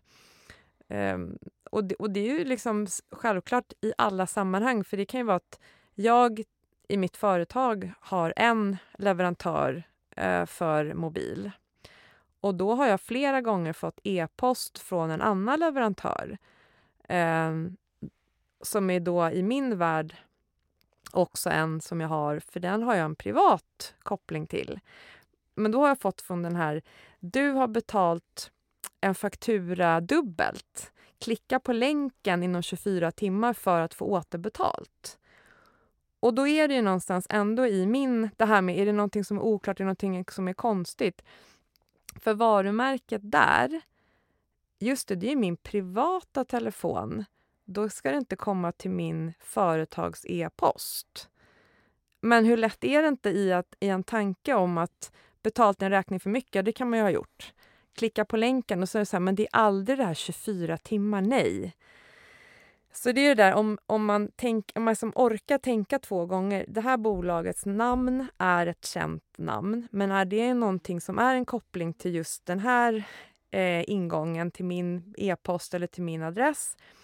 Och sen så här, är det någonting som ska ske fort? Ja. Ehm, och då är det typiskt det. Och då blir jag alltid så här, vad läskigt. För det kommer ju liksom, hej Marie, eh, du har betalt en faktura för mycket, vänligen. Ehm, och så blir man så här, det där är ju... Och likadant de här samtalen man får ehm, från olika eller som man ser från utlandet. Tidigare var ju det så här, ja men jag har till exempel släktingar i USA, då tänkte man, nu är det som det ringer någon från USA till Mm. min telefon. Nej gud. Alltså, man har ju fått ett förhållande också till nya saker som att, åh nej det där ryggar jag tillbaka på. Ehm, och okända nummer, liksom, inte svara. Eh, Ja. För jag måste bara berätta, Ja. jag råkade ut för en sån, Ja. faktiskt en, en väldigt slug grej som man gjorde. Eh, Det var ett bo, eh, man ringde från ett bolag och pratade om att det är väldigt vanligt med ID-stölder nu, särskilt för företag. mhm. Eh, och så pratade man väldigt länge om det och så skulle man skicka ett mail och så skulle, kan du ju säga nej då om du inte vill ha det här. Och så alltså, du skickar inga mail som jag ska säga nej till, det kan du bara glömma. Och så skickade de ett mail i alla fall och de var liksom, det, bolaget fanns, det var inte så att det var på grejer. Bolaget fanns och, och så vidare.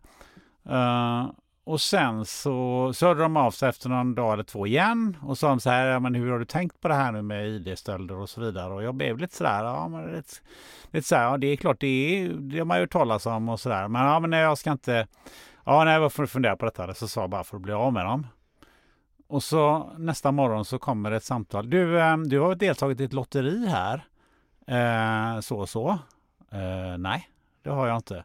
Aha, ja, men då registrerar vi det där och så. Så tar det, tog, tog det en halvtimme så ringer en ny som säger ja men du har ju varit med i det här och du, eh, har, har du, du har vunnit det här? Så, nej det har jag inte gjort. Nej, nej men då får vi avregistrera det. Och sen så kom det ett, ett eh, dessutom sms men du, du har tagit det här lånet. Och då blev jag så här. Nej. Nej, och så ringde jag i försäkringsbolaget och så vidare. Och sen så var en händelse, två timmar senare, så ringer det här bolaget upp igen. Som pratade om ID-stölden Mm. och sa hur vanligt det är. Mm. Har du inte ändrat dig? Mm. Alltså, är man så här, vilket upplägg Mm. man gör för att, Skrämma upp. för att skrämma Mm. upp och Mm. göra det. Alltså då, då har man ju på något sätt gått in och, och bett andra eh, registrera dig eller Mm. vad de nu har gjort för någonting Mm. bara för att skapa den eh, pressen. Så att Mm. det, är, det är oerhört... Eh, Mm. Och det där är ju det här deras brottsplan. Ehm, vad är deras liksom affärsidé och hur kan de använda sig själva och sen dig där som en liksom, period. Och sen, och sen om du hade varit mera lättledd eller man ska säga, eller kanske i en stressad situation i livet. Alltså det kan ju vara så här beroende på hur mycket man orkar säga ifrån eller inte. Um, och, sen, och då kan ju du då bli också en, en marknadsförare sen. För då kan ju du vara så här, ja men vet ni, det var så himla, det var sån tillfällighet. För först, alltså att du inte ser igenom utan snarare tycker så här, gud, from heaven sent. Eh, och börja besk liksom beskriva det här som en storytelling och ge dem ännu fler uppdrag. Um, så det är också så där, liksom, det är ett så oerhört liksom, vidrigt sätt att gå på folks rädsla. Och sen du istället synar bluffen och blir liksom förbannad. Men det är tillräckligt många uppenbarligen som går på det, annars skulle de ju inte orka hålla på. Nej, onekligen är det så. Du, det, mm. det låter ju lite som att eh, eh, brott lönar sig. Ja. Ja, säger du ja, bara. Ja, Är det så? Ja, alltså det... Och jag, jag, ja, för att det är lite det samhället vi sitter i nu. Jag skulle bara säga det att den kriminaliteten och det sättet som, eh, som vi har idag. Och jag säger inte att jag vill att det ska vara så, men eh, det är därför jag blir så ledsen, jag är så genuint ledsen över att det är så många som faktiskt ser det här som ett val och får det så tydligt eh, nära som ett val. Um, och när man, alltså för det, det är ju också det här vad man själv kan göra och inte göra. Jag kan ju bara så uppmuntra vuxna personer till att ställa i alla fall en kontrollfråga. Sen är inte det att allting sitter i kontanter. Men att någonstans i alla fall, vad kan du göra i din lilla värld? Ja, du kan i alla fall ställa frågor om det. Och sen om du ändå väljer att köpa det där eller göra det där, men du har i alla fall eh, gjort någon form av eh, extra svårighets eller du har gjort någon liten säkerhetskontroll. Men det som gör mig genuint jätteledsen det är ju att det är så många som inte är i de sammanhangen med den typen av vuxna och som får de här liksom unga eh, som inte heller har någon riktig framtidstro som sina förebilder. Och där är det också sådana personer som jag har i mitt, liksom, eh, i mitt tanke eller mitt bildminne när jag har hjälpt till eh, med läxläsning i då, som jag kan tycka vad man kan göra. Ja, man kan åka fem tunnelbanestationer från Stockholms innerstad. Och så kan man sätta sig och hjälpa personer eh, som, som inte har någon som de kan läsa läxor med hemma. eh, sen säger inte jag att alla ska hjälpa till med läxor varje vardag, men om man kan göra det under en period. Tänk om alla som hade möjlighet kunde göra det, så kunde vi växelverka där. Jag gjorde det under nästan ett års tid eh, ute i Husby, som just är fyra eller fem tunnelbanestationer från där jag bor i Stockholms innerstad. Hur upplevde du det? Alltså jättestarkt. Och varje kväll som jag kom hem, och det var då hem till min, till min border collie, hon som heter Fizz, så grinade jag. För det var så starkt. Och det är därför jag minns det så väl, för att den hunden, hon tyckte inte om när man grät. Eh, för då ville hon trösta. Men då hade vi alltid när jag hade varit på läxläsning en sån där period när jag kom hem och grinade och hon bara försökte torka. För att det var just den här starka känslan som jag hade att åka ut eh, till Husby. Eh, och sen så satte jag mig där och bara när jag pratade så var det många mammor som pratade, pratade, pratade och så vad ska jag prata om?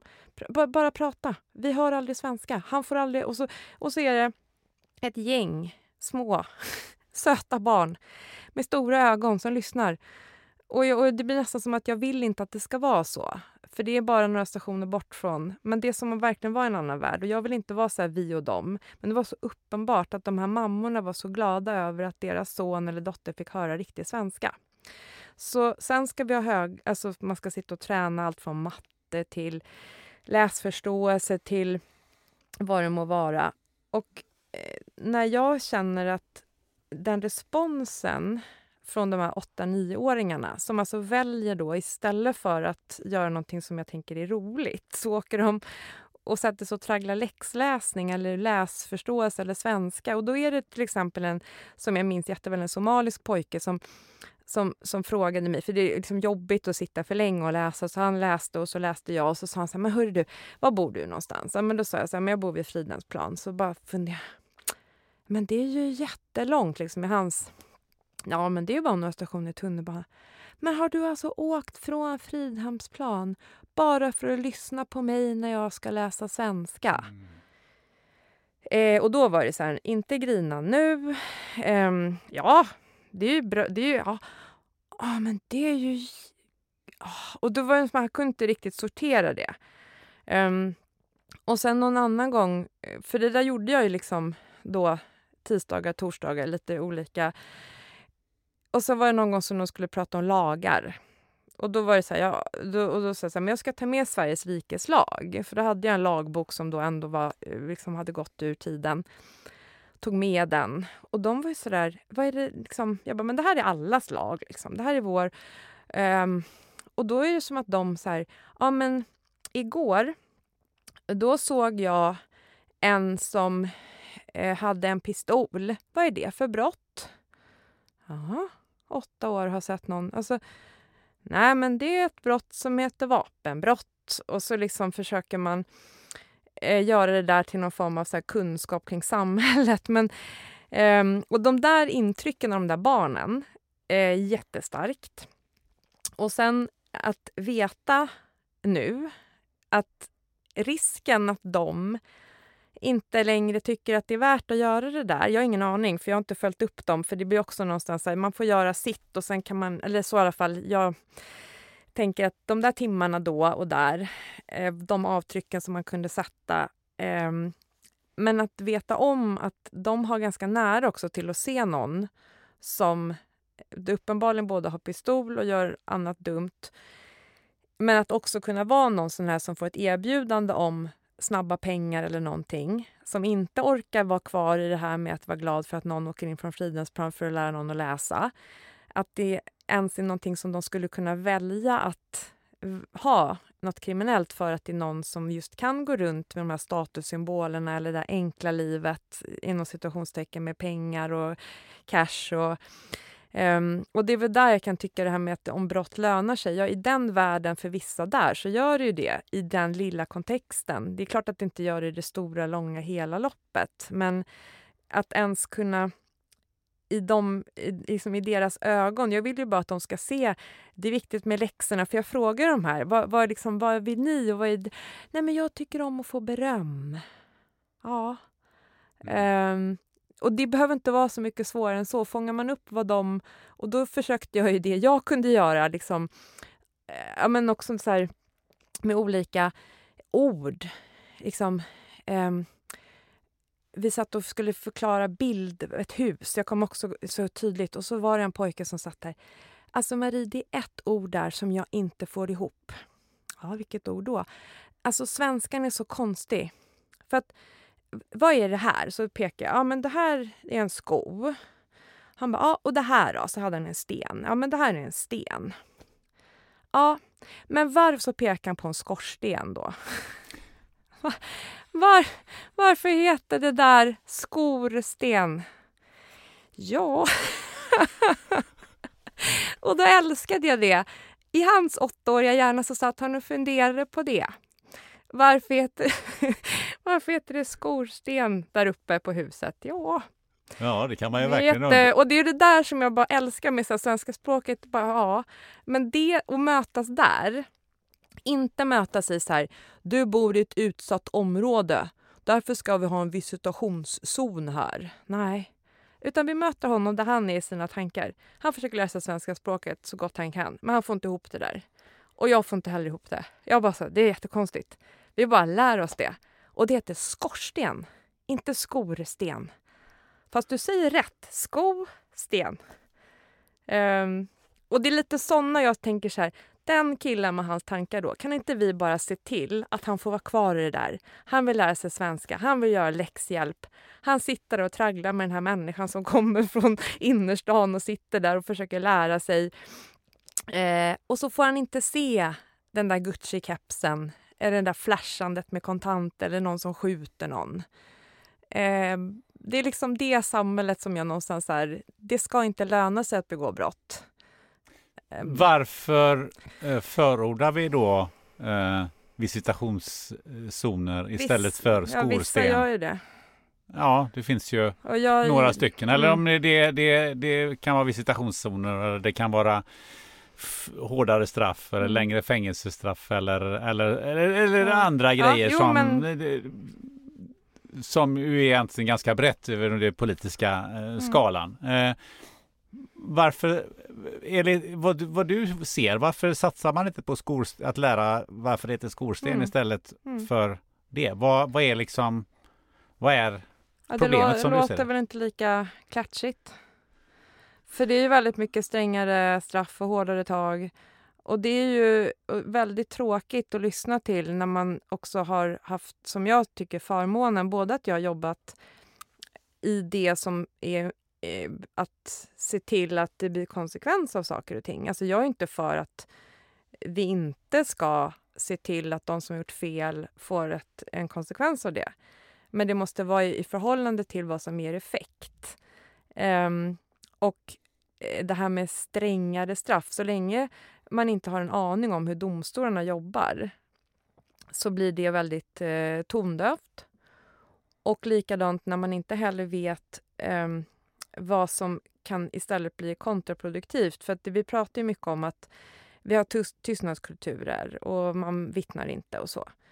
Eh, och då, det är därför jag också i mitt företag har försökt också eh, att skapa rättssäkerhet i förhållande till att man ska veta om sina rättigheter i förhållande till att om du eh, får en nedlagd förundersökning till exempel, behöver inte det vara rätt.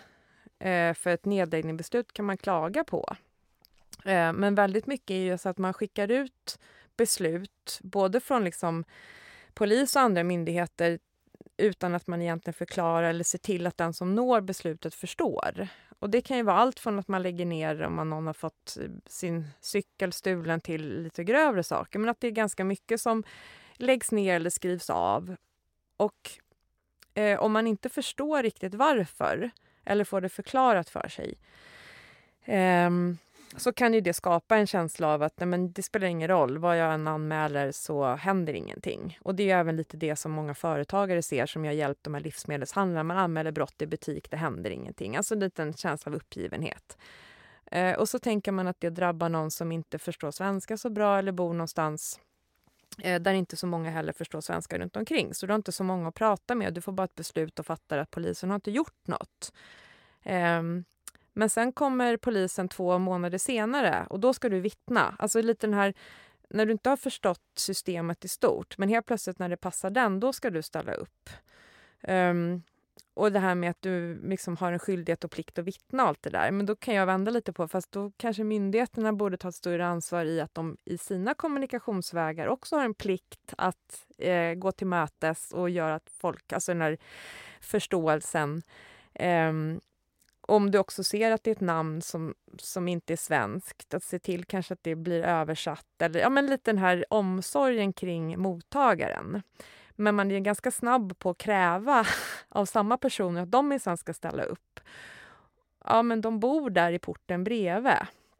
Eh, och det är därför jag menar att det här med varför man inte vittnar, varför man inte... Ja, det är inte så konstigt kanske om man vänder på det. Och då istället så, så ska man se, då ska vi ha anonyma vittnen. Jaha, men det i sig är ju att vi kan inte nå en framgång med att ah, vi har ett anonymt vittne, då blir det en fällande dom. Ja, det är möjligt att det kan vara en del i någonting annat, men vi kan liksom inte hänga upp... För det är väldigt mycket som att det blir så här quick fix. Ja, men vi fixar anonyma vittnen och sen vet vi att de här områdena är det mycket vapen. Då inför vi in visitationszoner istället för att vara lite mer kalibrerad kring det kanske är vissa individer som har vapen oavsett om de rör sig i ett särskilt utsatt område eller på Stureplan. Jobbar vi, som jag ser, rätt med brotten både penningtvätt, och det är därför jag menar den här lagen sedan 2014 där jag pratar om min insatsterrier. Om man skulle jobba som en terrier, eller nu har jag en vallhund, väldigt offensivt och väldigt intelligent och väldigt pricksäkert i... Man jobbar liksom, alltså drivkrafter som hund för en belöning för någonting. Så tänker man så kring... Många kriminella är ju självlysande. Och sen så tar På vi... vad sätt då? Att hur man går, hur man rör sig, hur man tittar. Och det här är inte någonting som jag hittar på, så, utan jag har ju lärt mig väldigt mycket. Jag är ju verkligen inte absolut eh, i den professionen och så, men jag har varit väldigt mycket ute med poliser som jobbar mot narkotika. Och vad de har lärt mig med tecken på hur eh, man kan hitta i en folksamling beroende på hur personen rör sig eller tittar. Okej. Um, och det är jätteintressant när man, när man... Nu som sagt, jag har inte alls den erfarenheten så, men det lilla jag har snappat upp och sen att jag har fått det bekräftat i de här sammanhangen. Och sen också med det du har på dig och hur du eh, rör dig. I vilka kretsar och på vilket sätt. Och det är det jag menar, med det som ingångsvärde så kan du liksom där eh, bygga upp en misstanke kring brott. Och då öppnas ju verktygslådan brott. Och då kan du ju visitera, eh, om du får ingångar på mer, gör en husrannsakan. Och då menar jag, då har vi liksom precision i hur vi agerar. Det är inte så här, nu blir hela, om man skulle ta Hjulsta eller Husby, ett eh, sånt här visitationszonsområde. För då kommer även han som funderar på skorsten då kommer han ju också bli visiterad av den anledningen att han bor i Husby. Och då är det så här, ska han få ha det för att du enligt de här kriterierna och sen så i övermorgon eh, så händer någonting, då ska du vittna. Då kom han bara, fast i förrgår blev jag visiterad utan att det fanns någon brottsmisstanke. Så kommer jag vilja, litar jag på Alltså, så för mig är det en ganska enkel ekvation i vad bygger förtroende för myndigheter och inte. Och det är där jag ser att visitationszoner för mig är direkt kontraproduktivt. Och jag har ju också haft förmånen som sagt att jobba i, i det här eh, och titta på hur man liksom kan möta personer, även om du är där i ett, liksom, egentligen då som de ser, uppdrag som åklagare så kan man ändå ha en respekt i vad man gör om man gör det på ett schysst sätt. Och det är lite det jag menar att det är människor. Det är liksom inte så här, de, här, de som bor i ett utsatt område, att det blir någon form av bunta ihop och då har vi visitationszoner på dem också. Gud vad bra.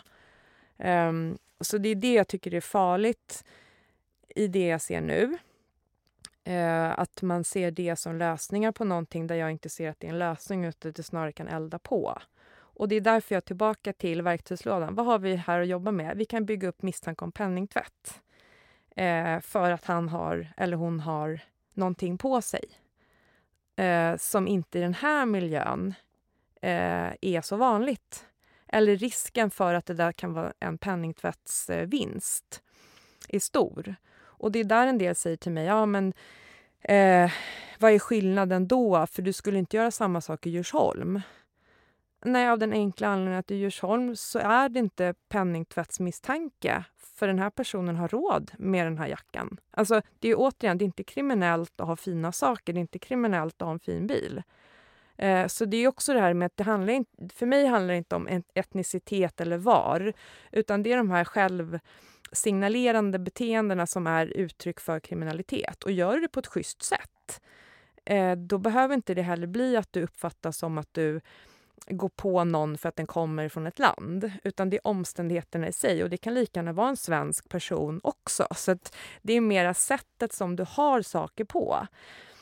Och det är därför jag menar det är bättre att kalibrera polisen och rättsväsendet på de sakerna istället för att lägga massa politiska pengar och poäng på sånt som jag ser inte får någon effekt i det som jag ser vi behöver jobba i liksom sen i förrgår. Någon Ehm. inom polisen sa till mig en gång så här att ja, den dagen de börjar köpa kläder på H&M och, och åka spårvagn och, och Ja. eller Volvo och plastklockor, då, är vi, då ligger vi jäkligt risigt Ja. För då, då är vi körda. Då är det svårt att hitta dem, ja. Mm, ja. mm. Men å andra sidan så, sa- så sa han så här, ja då får det bli sådana här eh, maffiakungar som levde i grottor bara för att de inte kunde vara någon annanstans därför att de fanns risk att de blev ihjälskjutna. Ja, Alltså mm. lite det här, eh, apropå det här med självmarkerande som du, ja. som du sa där. Mm. Eh, men det lär ju inte hända. Nej, Nej, tanke på, och, och det är därför jag tycker att det är så läskigt att vi låter det här pågå. Um, för det är ju liksom människoliv. Uh, och sen är det ju liksom att bara som i förrgår när man liksom åker bil i, och sen så bara blåljus och allting så har man på radio, ja men det har varit som folk börjar kalla för skjutningar nu. det är ju mord och mordförsök. Det är inga skjut, alltså skjutningar för mig, det är så här vilda västern, någon står och skjuter bara i någon... Det är ju så mord och mordförsök. Eh, och sen idag nu på vägen när jag ska träffa dig, då var det också stora avspärrningar av polis och då, tänker jag, då var jag så här, gud vad skönt, det var en studentdel i en skola. Ja. Därför hade de spärrat av och då poliser. Men första tanken är så här, nu är det någon som blir skjuten igen. Um, Tänkte du så för tio år sedan? Nej. Och då är det ändå så här, jag jobbade ju i det här um, just i, för tio år sedan som åklagare. Och då, liksom, om man säger så här, redan då, nej men då var det skyddsvästar och det var ju, man, då var det mycket att man rånade på jackor, mera personrån och rånade bilar och sånt. Um, så det är inte heller så att vi säger, och det här kom i förrgår. Utan det var ju redan då väldigt hårt och väldigt mycket hierarki. Um, men då hade vi inte det här som vi har nu med att alla mördar varann. Men nej, så, så tänkte inte jag för tio år sedan. Men jag kan tycka nu så när jag ser det som är nu så är jag inte förvånad. Vilket är obehagligt. Jag tänkte jag skulle byta spår ja. lite grann. Eh, för att jag reagerar lite över, eh, för nu har vi pratat penningtvätt och grov, ja. grova våldsbrott ganska länge. Men eh, vad jag tänker på är att du har en kombination i ditt bolag där du, prat, där du pratar mycket om det som vi har pratat om, mm. penningtvätt mm. och de här bitarna. Och sen har du våld i nära relationer. Mm. Och som amatör som sitter där på, mitt ja. emot dig tänker, vänta lite nu, de här två har inte så jättemycket med varandra att göra. De kan ju ha det i vissa fall. Men känner, hur kommer det sig att du också har den delen i din, eh, i din expertis och din verksamhet? Ja, men jag har ju, som man säger, när jag började mitt företag, då var det lite med en tanke om att här, ja, men, försöka bringa klarhet i det som är redan brottsligt nu. Och då var det ju nära till hands med bedrägerier och liksom penningtvätt. Men sen även att jag fick förmånen att undervisa just polisanställda om brott i nära relationer. Och då var det lite som att, då såg jag till exempel där att det fanns ingen lärobok som var uppdaterad och då fick jag möjlighet tillsammans med Norstedts juridik ge ut en bok just om brott i nära relationer, sexualbrotten och så. Så det har väl lite blivit en del i att jag fick ett uppdrag och då, så jag har inte haft någon förutbestämd plan om att det här ska jag jobba med. Men sen Um, så skrev jag den där boken tillsammans med Norstedts juridik och sen att jag ser att det egentligen, om man säger samhällsproblem i stort, där okunskapen kring vad som är brottsligt och vad vi kan göra redan nu är ganska stor. Så det är egentligen samma som, som tillbaka till att jag önskar att alla ställer en fråga om det är något som är oklart med pengar eller någonting, så är det samma sak om det är något som är oklart med varför din kollega beter sig som hon eller han gör eller någonting som är oklart med varför någon verkar rädd eller varför den där hunden skäller så mycket eller varför det där barnet... Lite den här eh, helheten i att veta om att det är brottsligt idag med väldigt mycket saker som idag man tror och också pratas i media om Nej, men det där behöver vi lagstiftning om. Det är lite på samma där att man säger men vi behöver mer, vi behöver annat. Och då är det återigen brottet till exempel ofredande. Det täcker det som man säger psykiskt våld. Eh, och det för mig är det också lite att jag pratar om brott i en nära relation. För många pratar om våld i en nära relation och för mig blir det liksom, vad är begreppet våld?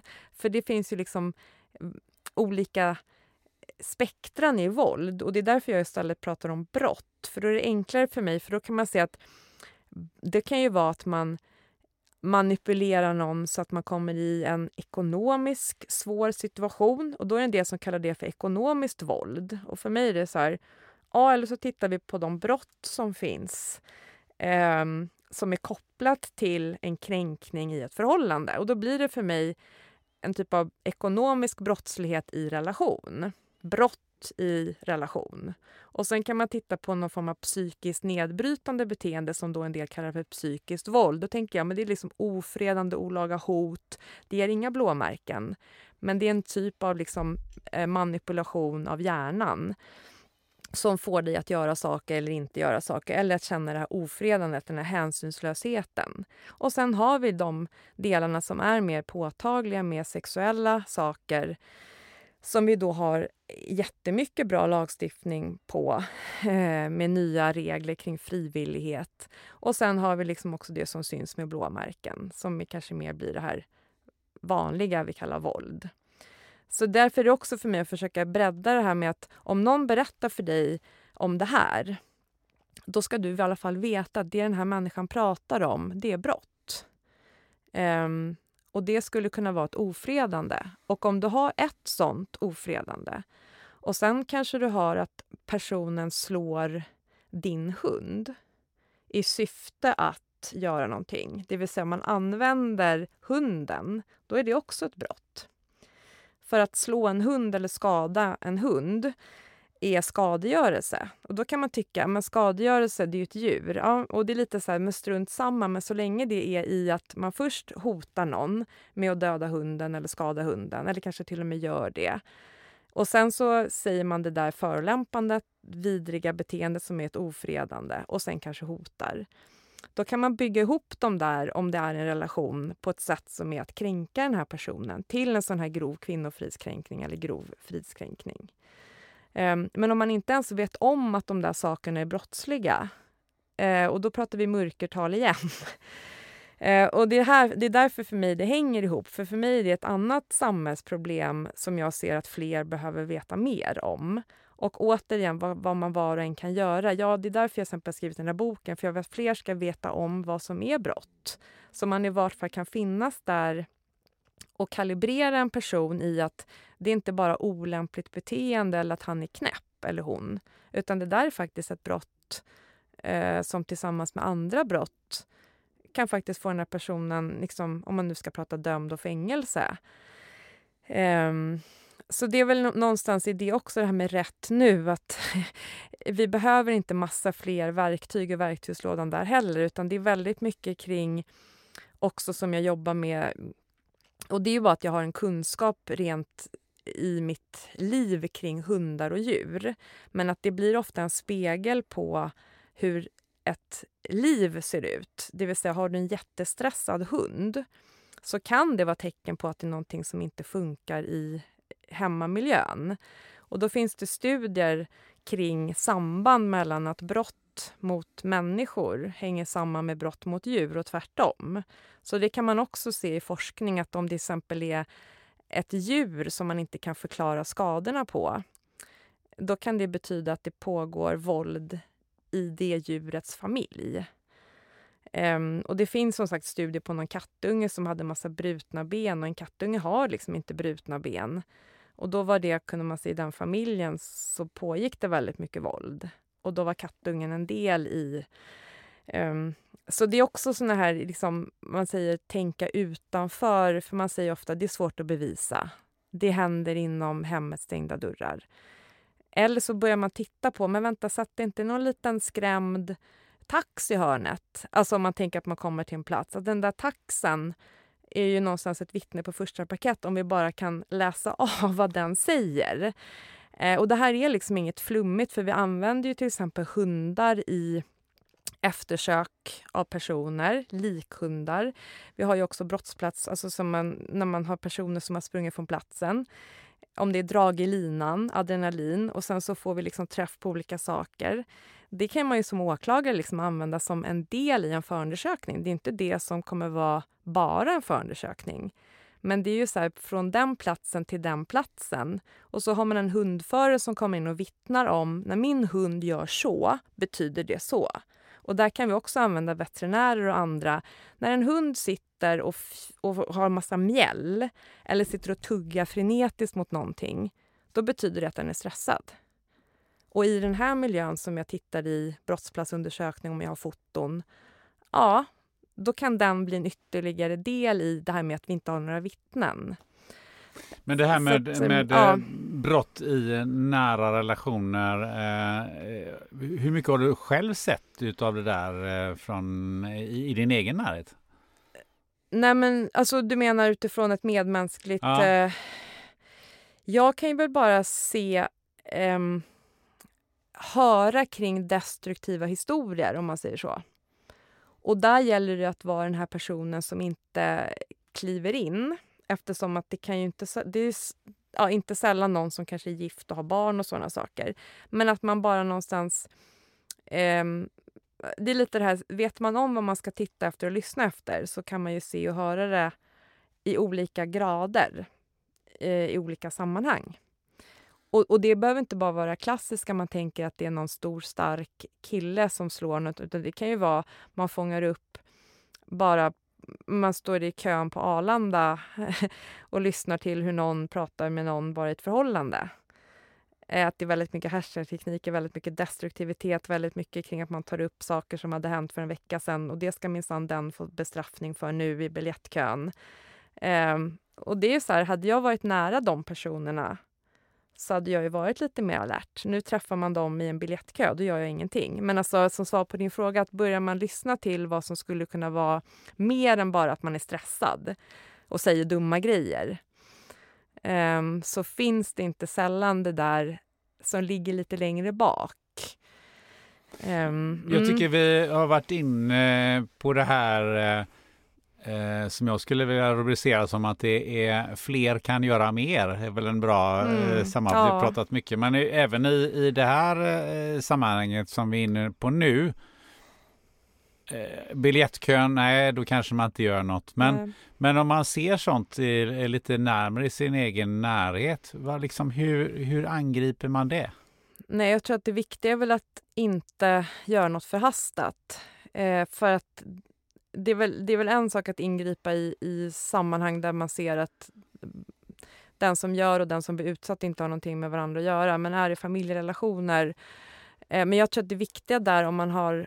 Om det är någon som man pratar med så är det väl bara viktigt att, att säga så här, men jag finns här. Och jag, jag kan prata med dig om du vill eller behöver och sen kliva tillbaka. Men att, för det är väl det, nu är inte jag i någon satt liksom, att jag har någon vårderfarenhet mm, eller någonting sånt. Men det är mer att utifrån de kvinnorna, när jag, för det har ofta varit kvinnor, suttit i, i sammanhang när jag har varit med polisen, då säger de ju ofta att det var tack vare att den personen lyssnade. Eller det var för att den personen ställde en fråga som inte heller var anklagande i hur kan du ta det där? Um, utan jag tror att det viktiga är någonstans att, att den här kalibreringen, är det så att du ser att en människa blir slagen, det är ju någonting annat. Men det här att du misstänker eller tror att bara vara den här platsen eh, där den här personen kan få prata utan värderingar eller utan att bli dömd. Um, och att kanske också våga ställa en följdfråga där, men sen backa och vara väldigt taktisk så att det inte blir tvång. Alltså om man skulle jämföra med att man, man står med, med, man ska fånga in en häst eller en hund. Liksom att du kan inte stå med selet och kopplet och liksom, utan mera så här, hej om du är sugen på att gå på en promenad så finns jag här. Um, jag har det här också, men jag tar inte det nu och så backar man. Och så nästa dag kanske det är så här, ja men du, det där du, ja men vill du prata? Jag finns. Och sen låta den få komma och helt plötsligt så står du där liksom med selet och kopplet och så går ni på promenad. Eh, men att inte låta det här bli forcerat, för jag tror att det är det de här personerna ofta är i, att de vet om att det här är fel. Det behöver ingen tala om för dem, men däremot har de kanske en situation där de inte kan lämna. Eh, de är i händerna på den här personen och det kan vara både rent hur man bor, eh, ekonomi, barn, djur, socialt sammanhang. För det är så lätt att säga så här, men varför lämnar hon inte? Eller varför gick han inte? Efter första slaget, då skulle minsann jag ha gått. Och så förebrår man. Istället för att bara tänka så här, det finns kanske skäl som jag inte har en aning om. Men det den här personen ska veta, det är att jag i alla fall finns. Men om jag finns där, då blir mm. ju följdfrågan, och så fick jag då den här informationen. Ja. Och då blir det som så här, okej, okay, nu fick jag den här informationen, mm. vad ska jag göra med den? Ja. Och då tänker jag också så här, beroende på vad det är för information du får. Hur pass allvarligt är det här? Är det att personen står med en förskärare och har försökt mörda människan eller är det mer det här Ja, det kan ju vara psykiskt våld ja, eller det kan ju ja, vara... Det här... Oftast är det inte förskäraren kanske Nej. i första hand. Och då tror jag att det viktiga är att du med den personen eh, vågar vara fortfarande kvar i hur du skulle kunna stötta. Och det är där jag menar din kunskap då om vad som är brottsligt och hur man skulle kunna hantera det här. Till exempel kan man få förordnat av domstol ett målsägande beträde, alltså en jurist. Och det är en del som, som skriver om de här sakerna och säger att du måste gå via din hemförsäkring eller du måste betala själv. Det finns lagstiftning kring att de här typen av brott, om det är så att man kommer fram till det här är brott i nära relation och jag kommer behöva ett målsägande beträde som hjälper mig i det här. Då kan du som vän ge information. Så tänker jag, med din information om vad som är brottsligt och möjligheten att få ett målsägande beträde så kan du i vart fall ge den här informationen, men utan att det blir riskfyllt. För det kan också vara att om den här personen har i sin telefon att den har suttit och sökt på målsägande beträde. Det kan vara livsfarligt. Så det är också så här, du måste också tänka på att du inte får vara smsa den. Kolla upp det här, för risken är att den personen som... ja, du... Men det tänker man ju inte på det du säger nu. Nej, och det är det där som är lite jobbigt om man börjar tänka hur de manipulerar Um, och att du då inte ska bli en del i att det blir ännu farligare. För då kommer den ju personen aldrig prata igen. Eller risken är i alla fall stor att den inte kommer. Så jag tänker den informationen du får, att du försöker förhålla dig till den med din kunskap om hur ni bör ta det tillsammans vidare i så fall. Men att inte förhasta sig eftersom att det kan finnas liksom andra saker i den här människans liv som gör att den faktiskt kanske väljer att vara kvar i lite kränkningar och hot och sånt. För den ser liksom inte just nu en möjlighet att ta sig ur för då kommer jag bli av med ekonomin, kanske mitt boende och mitt barn. Um, för det är någonstans där hemma allt det här finns. Och vad ska jag ta vägen? Så att jag tror att du som medmänniska i det här måste förstå komplexiteten. Men jag tror det viktiga ledordet är att finnas där, lyssna konstruktivt men att inte Eh, som sagt smsa eller någonting in i den eh, hemmamiljön där. ja. Ja, Marie, eh, vi börjar närma oss ett ja. slut. Jag tror att vi hade nog kunnat sitta här och snacka bra mycket längre till. Eh, du frågade mig eh, lite grann på, på lunchen, eller vi pratade om det här med manus, inte manus. Ja, jag kan säga ja. att det här manuset har kraschat, ja, vilket, jag, vilket jag är väldigt glad för.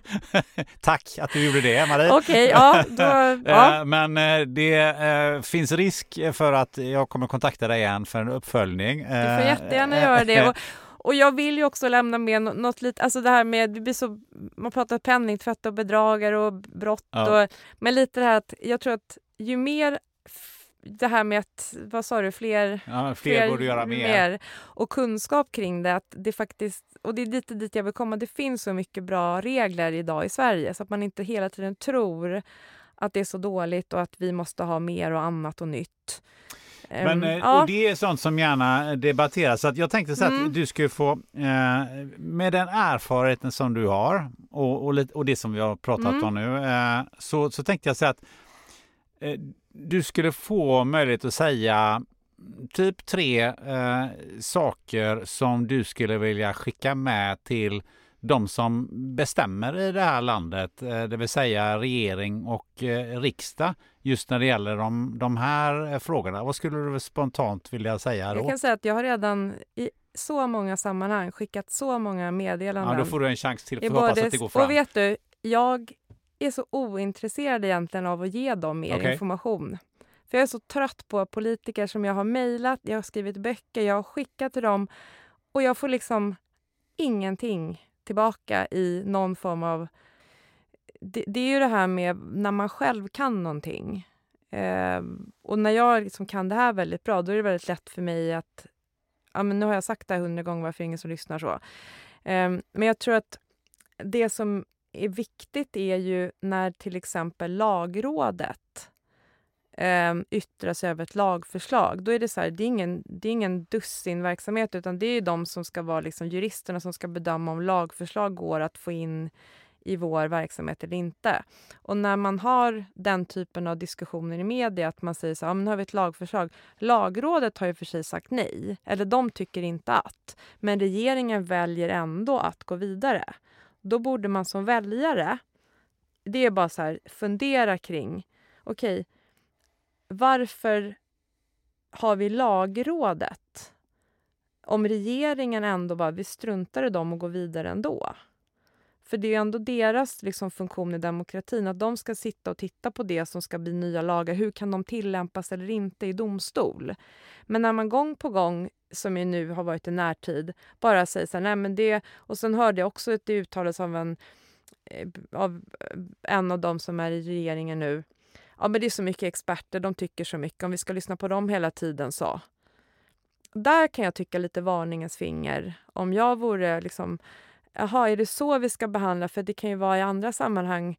Då är helt plötsligt, när vi pratar någonting annat, ingenjörer eller läkare, då helt plötsligt, då ska man lyssna. Men de här juristerna som sitter och inte tycker om våra populistiska förslag om rättspolitik, de så det är väl bara så ett litet medskick att vara lite mer kritisk eller faktagranskande kring hur man hanterar de här olika experterna. Mm. um, och det är inte, nu märker jag också, det här blir inget så här klatschigt, åh nu kommer jag... Behöver det inte vara. Nej men det är lite den som är, och det är där jag har gått in mer i sak när jag liksom har lyssnat ibland på debatter. Uh, och då har jag istället skickat brev då för att det inte ska fastna i någon mejllåda till de här olika riksdagspartierna, till deras adresser liksom, i Rosenbad ibland och även till journalister som har ställt frågor och sagt det där landade lite konstigt för det stämmer inte med det och så vidare. Så du har skickat fysiska brev ja. alltså? Det är ett bra sätt att komma fram? Ja, och det är så jag tänker att jag vill inte sitta och vara liksom arg och sur utan jag försöker göra något konstruktivt, för så möts man av ingenting.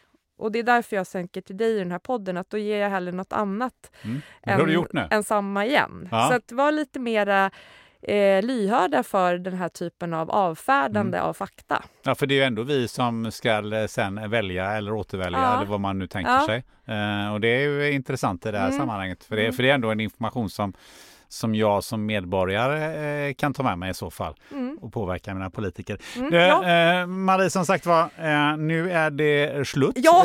strax. Om du skulle få välja en person som du skulle vilja lyssna på i den här podden, vem skulle det vara?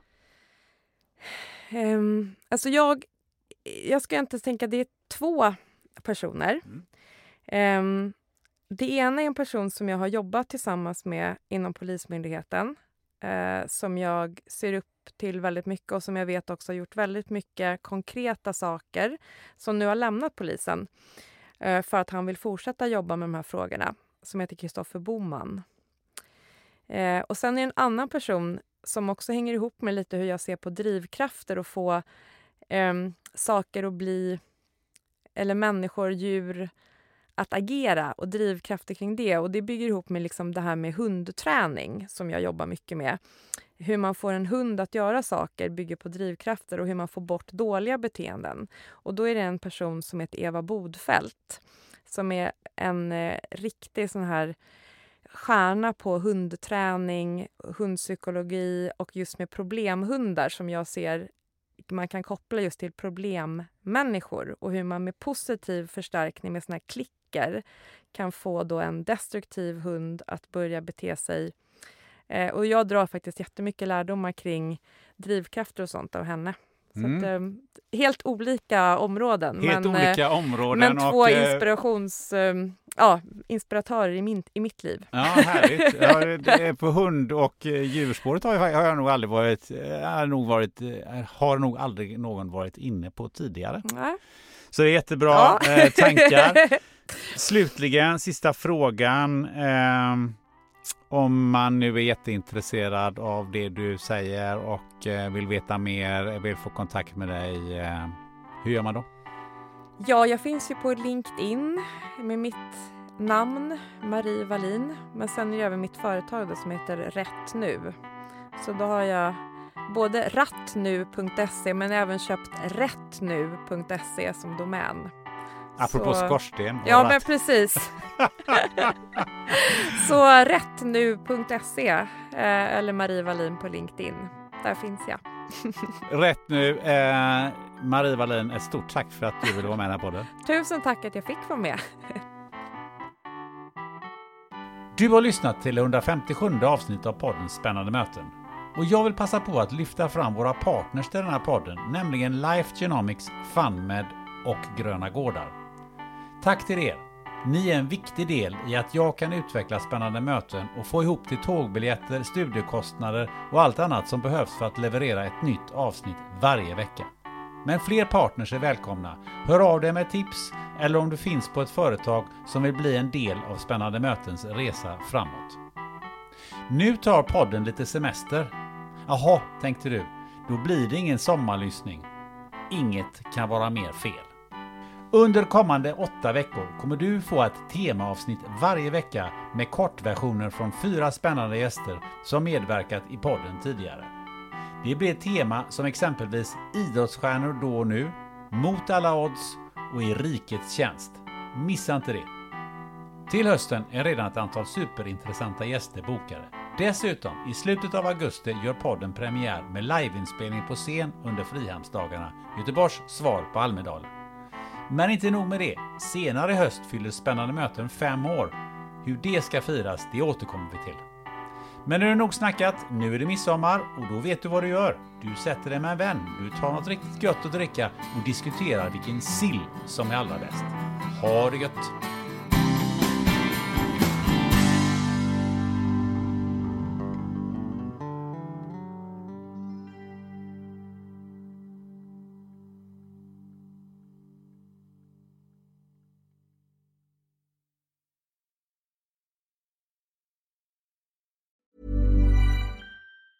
Tired of ads barging into your favorite news podcasts? Good news. Ad-free listening is available on Amazon Music for all the music plus top podcasts included with your Prime membership. Stay up to date on everything newsworthy by downloading the Amazon Music app for free or go to amazon.com slash news ad free. That's amazon.com slash news ad free to catch up on the latest episodes without the ads.